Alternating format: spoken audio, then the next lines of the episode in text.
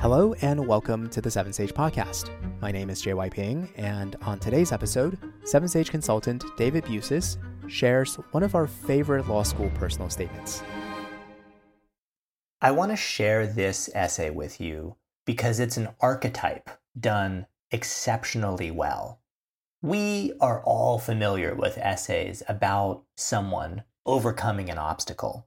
But just because people have written about that before doesn't mean it's not worth writing about again. Every story has been told, but every story becomes alive again in the hands of a skillful teller.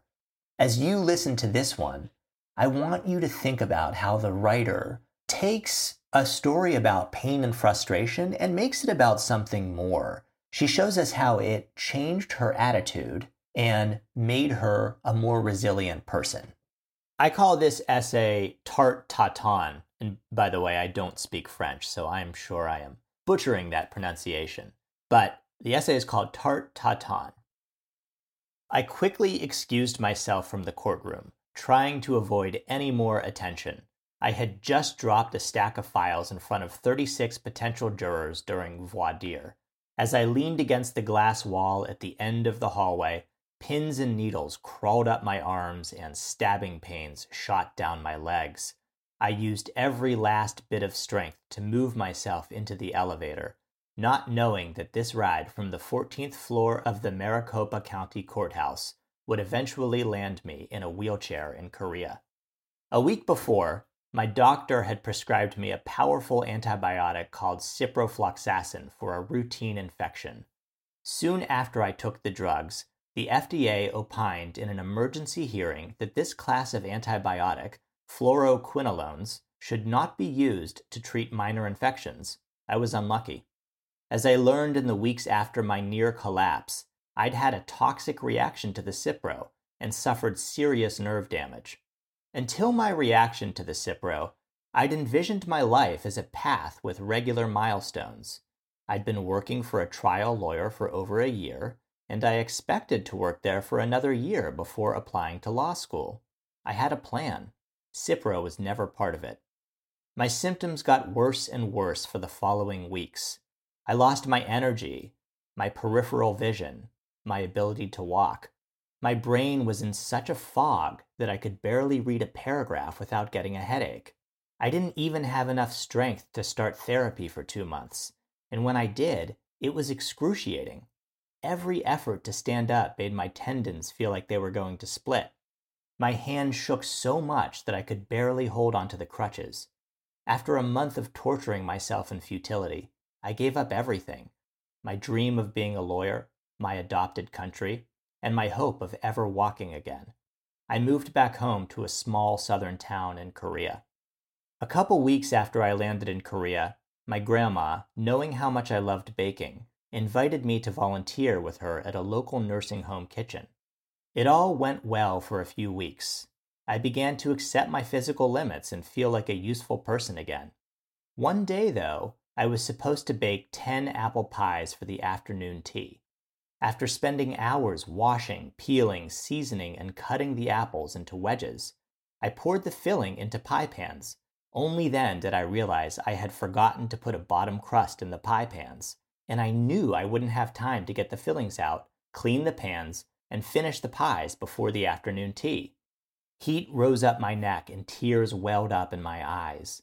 A few months ago, I'd been following my dreams.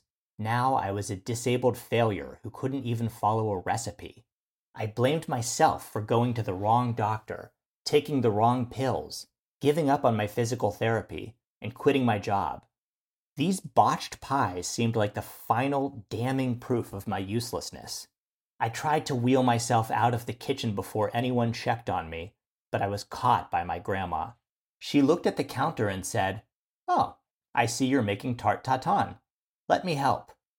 Knowing nothing about tarte tatin, I watched my grandma rearrange the fillings and stick the pans directly into the oven. After 20 minutes, she laid the puff pastry on top of the fillings and put the pans back into the oven. Then she told me the story of how this upside down tart was created in the 1880s when Stephanie Tatin overcooked apple fillings while making a traditional apple pie. It all started from a mistake, said Grandma. She took one pan out of the oven, skillfully ran a knife around the crust, and inverted the tart onto a plate.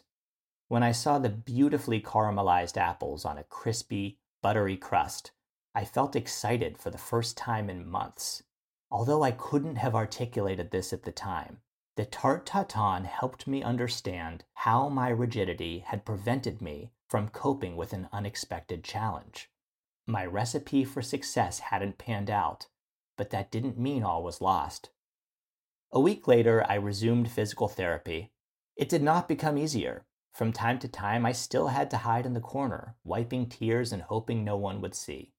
But the idea that I might be a trial lawyer in a wheelchair didn't scare me anymore, and my struggle to stand up no longer reminded me of who I could have been without Cipro. I was working without a plan, and I'd have to discover what I could do. Months later, I boarded a plane back to the US, leaving both my wheelchair and my expectations behind. That essay gives me chills every time I read it. But I actually feel like you can't really appreciate how good it is until you try to examine the structure of it.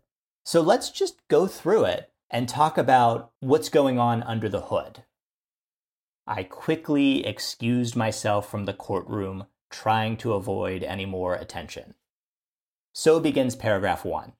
Now, I'll be honest, that first sentence might actually make me a little skeptical not because it's a bad first sentence, but because you do see this sort of thing a lot.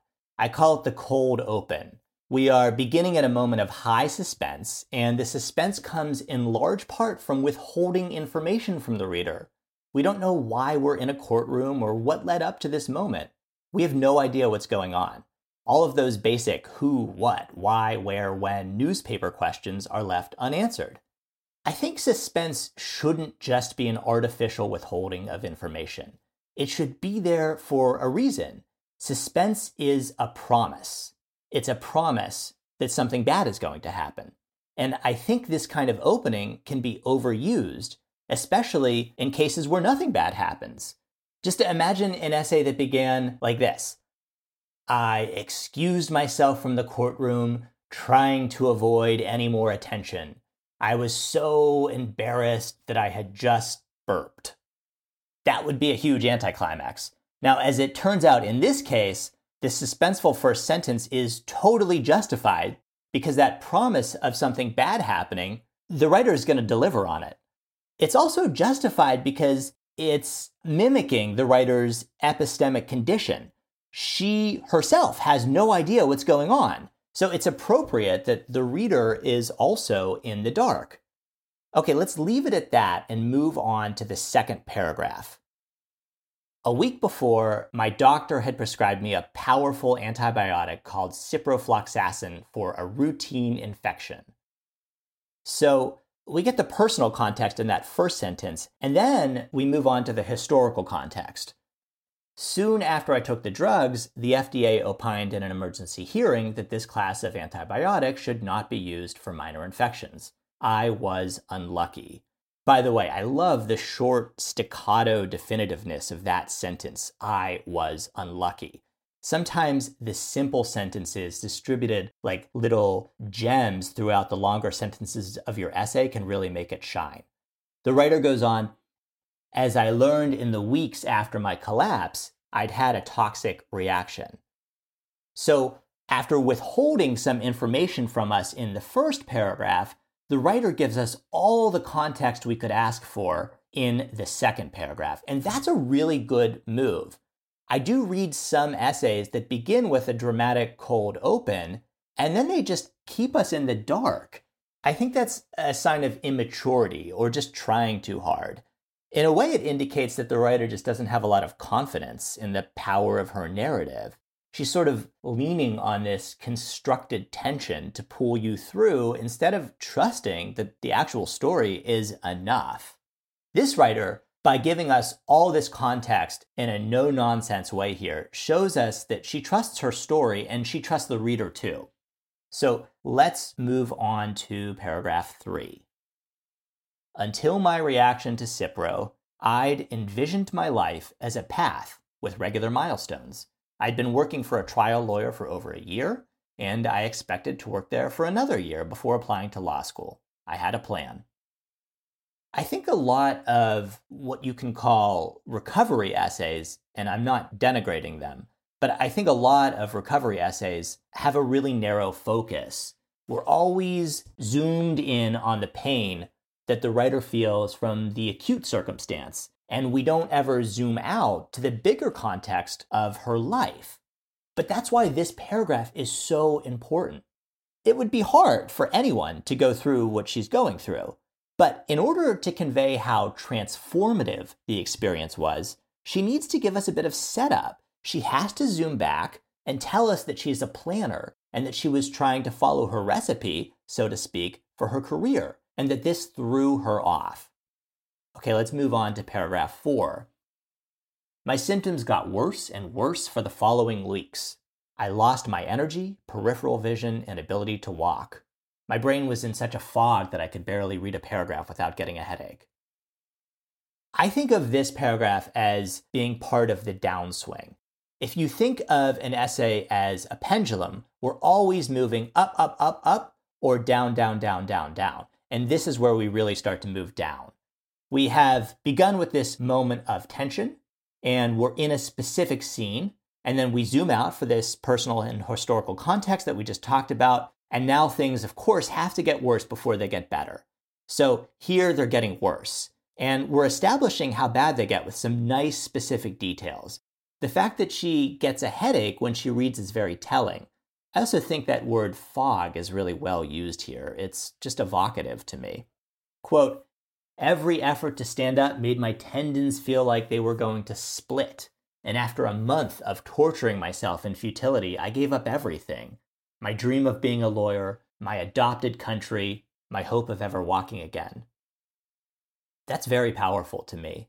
I also like the device she's using. We call it a tricolon crescens if you want to get really nerdy. Tricolon crescens. So tricolon comes from that root tri, which is three, and then crescens means building, like the crescent moon. So we have three things in a row that are growing in intensity. I moved back home to a small southern town in Korea, she writes. Okay, now I'm in paragraph five. We're zooming in on the key scene. And another thing I want to point out is that this essay alternates very skillfully between the big narrative of her illness and some key scenes. And you can think of those scenes as tent poles the whole narrative is the tense canvas, but in order to keep it aloft, we need these moments of specificity. If you can illustrate the most important moments of your story with anecdotes, with scene, then it's going to feel really vivid to us. If you tell the whole thing in general terms, I got sick, I felt really bad, eventually I felt better, it might convey your experience, but it's not going to feel as real for the reader. You're not going to put us there. So, as a writer, you should always be looking for the moments where you can slow down and give us specific details. But you can't do that in every single part of your story because zooming in comes at a cost. When you zoom in, you're taking more time. Summary is fast and scene is slow. So you have to be really careful and selective about where you give us scene. In fact, you can think of the whole art of writing as the art of selecting the moments you want to tell. Okay, so let's establish this scene. She tells us that she began to accept her physical limits, which is sort of general, but then the scene begins like this. One day, I was supposed to make 10 apple pies for the afternoon tea. Let's look at where the scene begins. And a scene, by the way, or a mini story is just the time that something happened. She writes, One day, I was supposed to make 10 apple pies for the afternoon tea. After spending hours washing and peeling and seasoning and cutting the apples, she pours them into the pans and she realized that something went wrong. Looking for the moment when something went wrong is also a time tested way of honing in on something interesting. Now, It's also interesting to note, though, from our perspective as readers, this is not a catastrophe. And in a way, that's why this moment is really powerful because she's taking something that objectively doesn't look like a catastrophe and showing us why it felt like a catastrophe for her. It's sort of a triumph of her point of view. And in my mind, it does a better job of illustrating how low she had fallen than anything she can tell us about her physical limits. Okay, so here is the low point, the nadir of her journey. I had said before that the downswing began, but this is where she really reaches the bottom. She says, Heat rose up my neck, tears welled up in my eyes. A few months ago, I'd been following my dreams, but now I was a disabled failure who couldn't even follow a recipe. I blamed myself for going to the wrong doctor, taking the wrong pills, and giving up on my physical therapy. These botched pies seemed like the final damning proof of my uselessness. That's it right there. That is the low point. But we all know how stories go, right? After you hit your low point, if not in real life, then at least in essays, things can start to turn around. So we're looking now for the turning point. And the turning point is what almost every very good narrative style personal statement is going to end up depending on. I tried to wheel myself out of the kitchen before anyone checked on me, but I was caught by my grandma. She looked at the counter and said, I see you're making tart tatin. Let me help. Here's that seemingly ordinary moment. But now she extends it. She draws it out by giving us some historical context. This is not strictly necessary for the story, but it is just a way of deepening this point that she has turned into the essay's center of gravity. She tells us about Stephanie Tatin and the mistake, and it's a story we're sort of familiar with. It's when life gives you lemons, make lemonade. When life gives you an apple pie without the right crust on the bottom, make tart tatin. She goes on, her grandma is taking the pie out of the oven, and then she skillfully ran a knife around the crust, inverted the tart onto a plate, and when I saw the beautifully caramelized apples on a crispy, buttery crust, I felt excited for the first time in months. This, by the way, is sort of a basic rule of writing, which is that you give sensory description when you can. And it's really well done here. But more importantly, as we were saying, this is just a well selected moment. I actually think the whole genius of this essay is to locate such a specific sensory experience as a way to convey how she began to get better.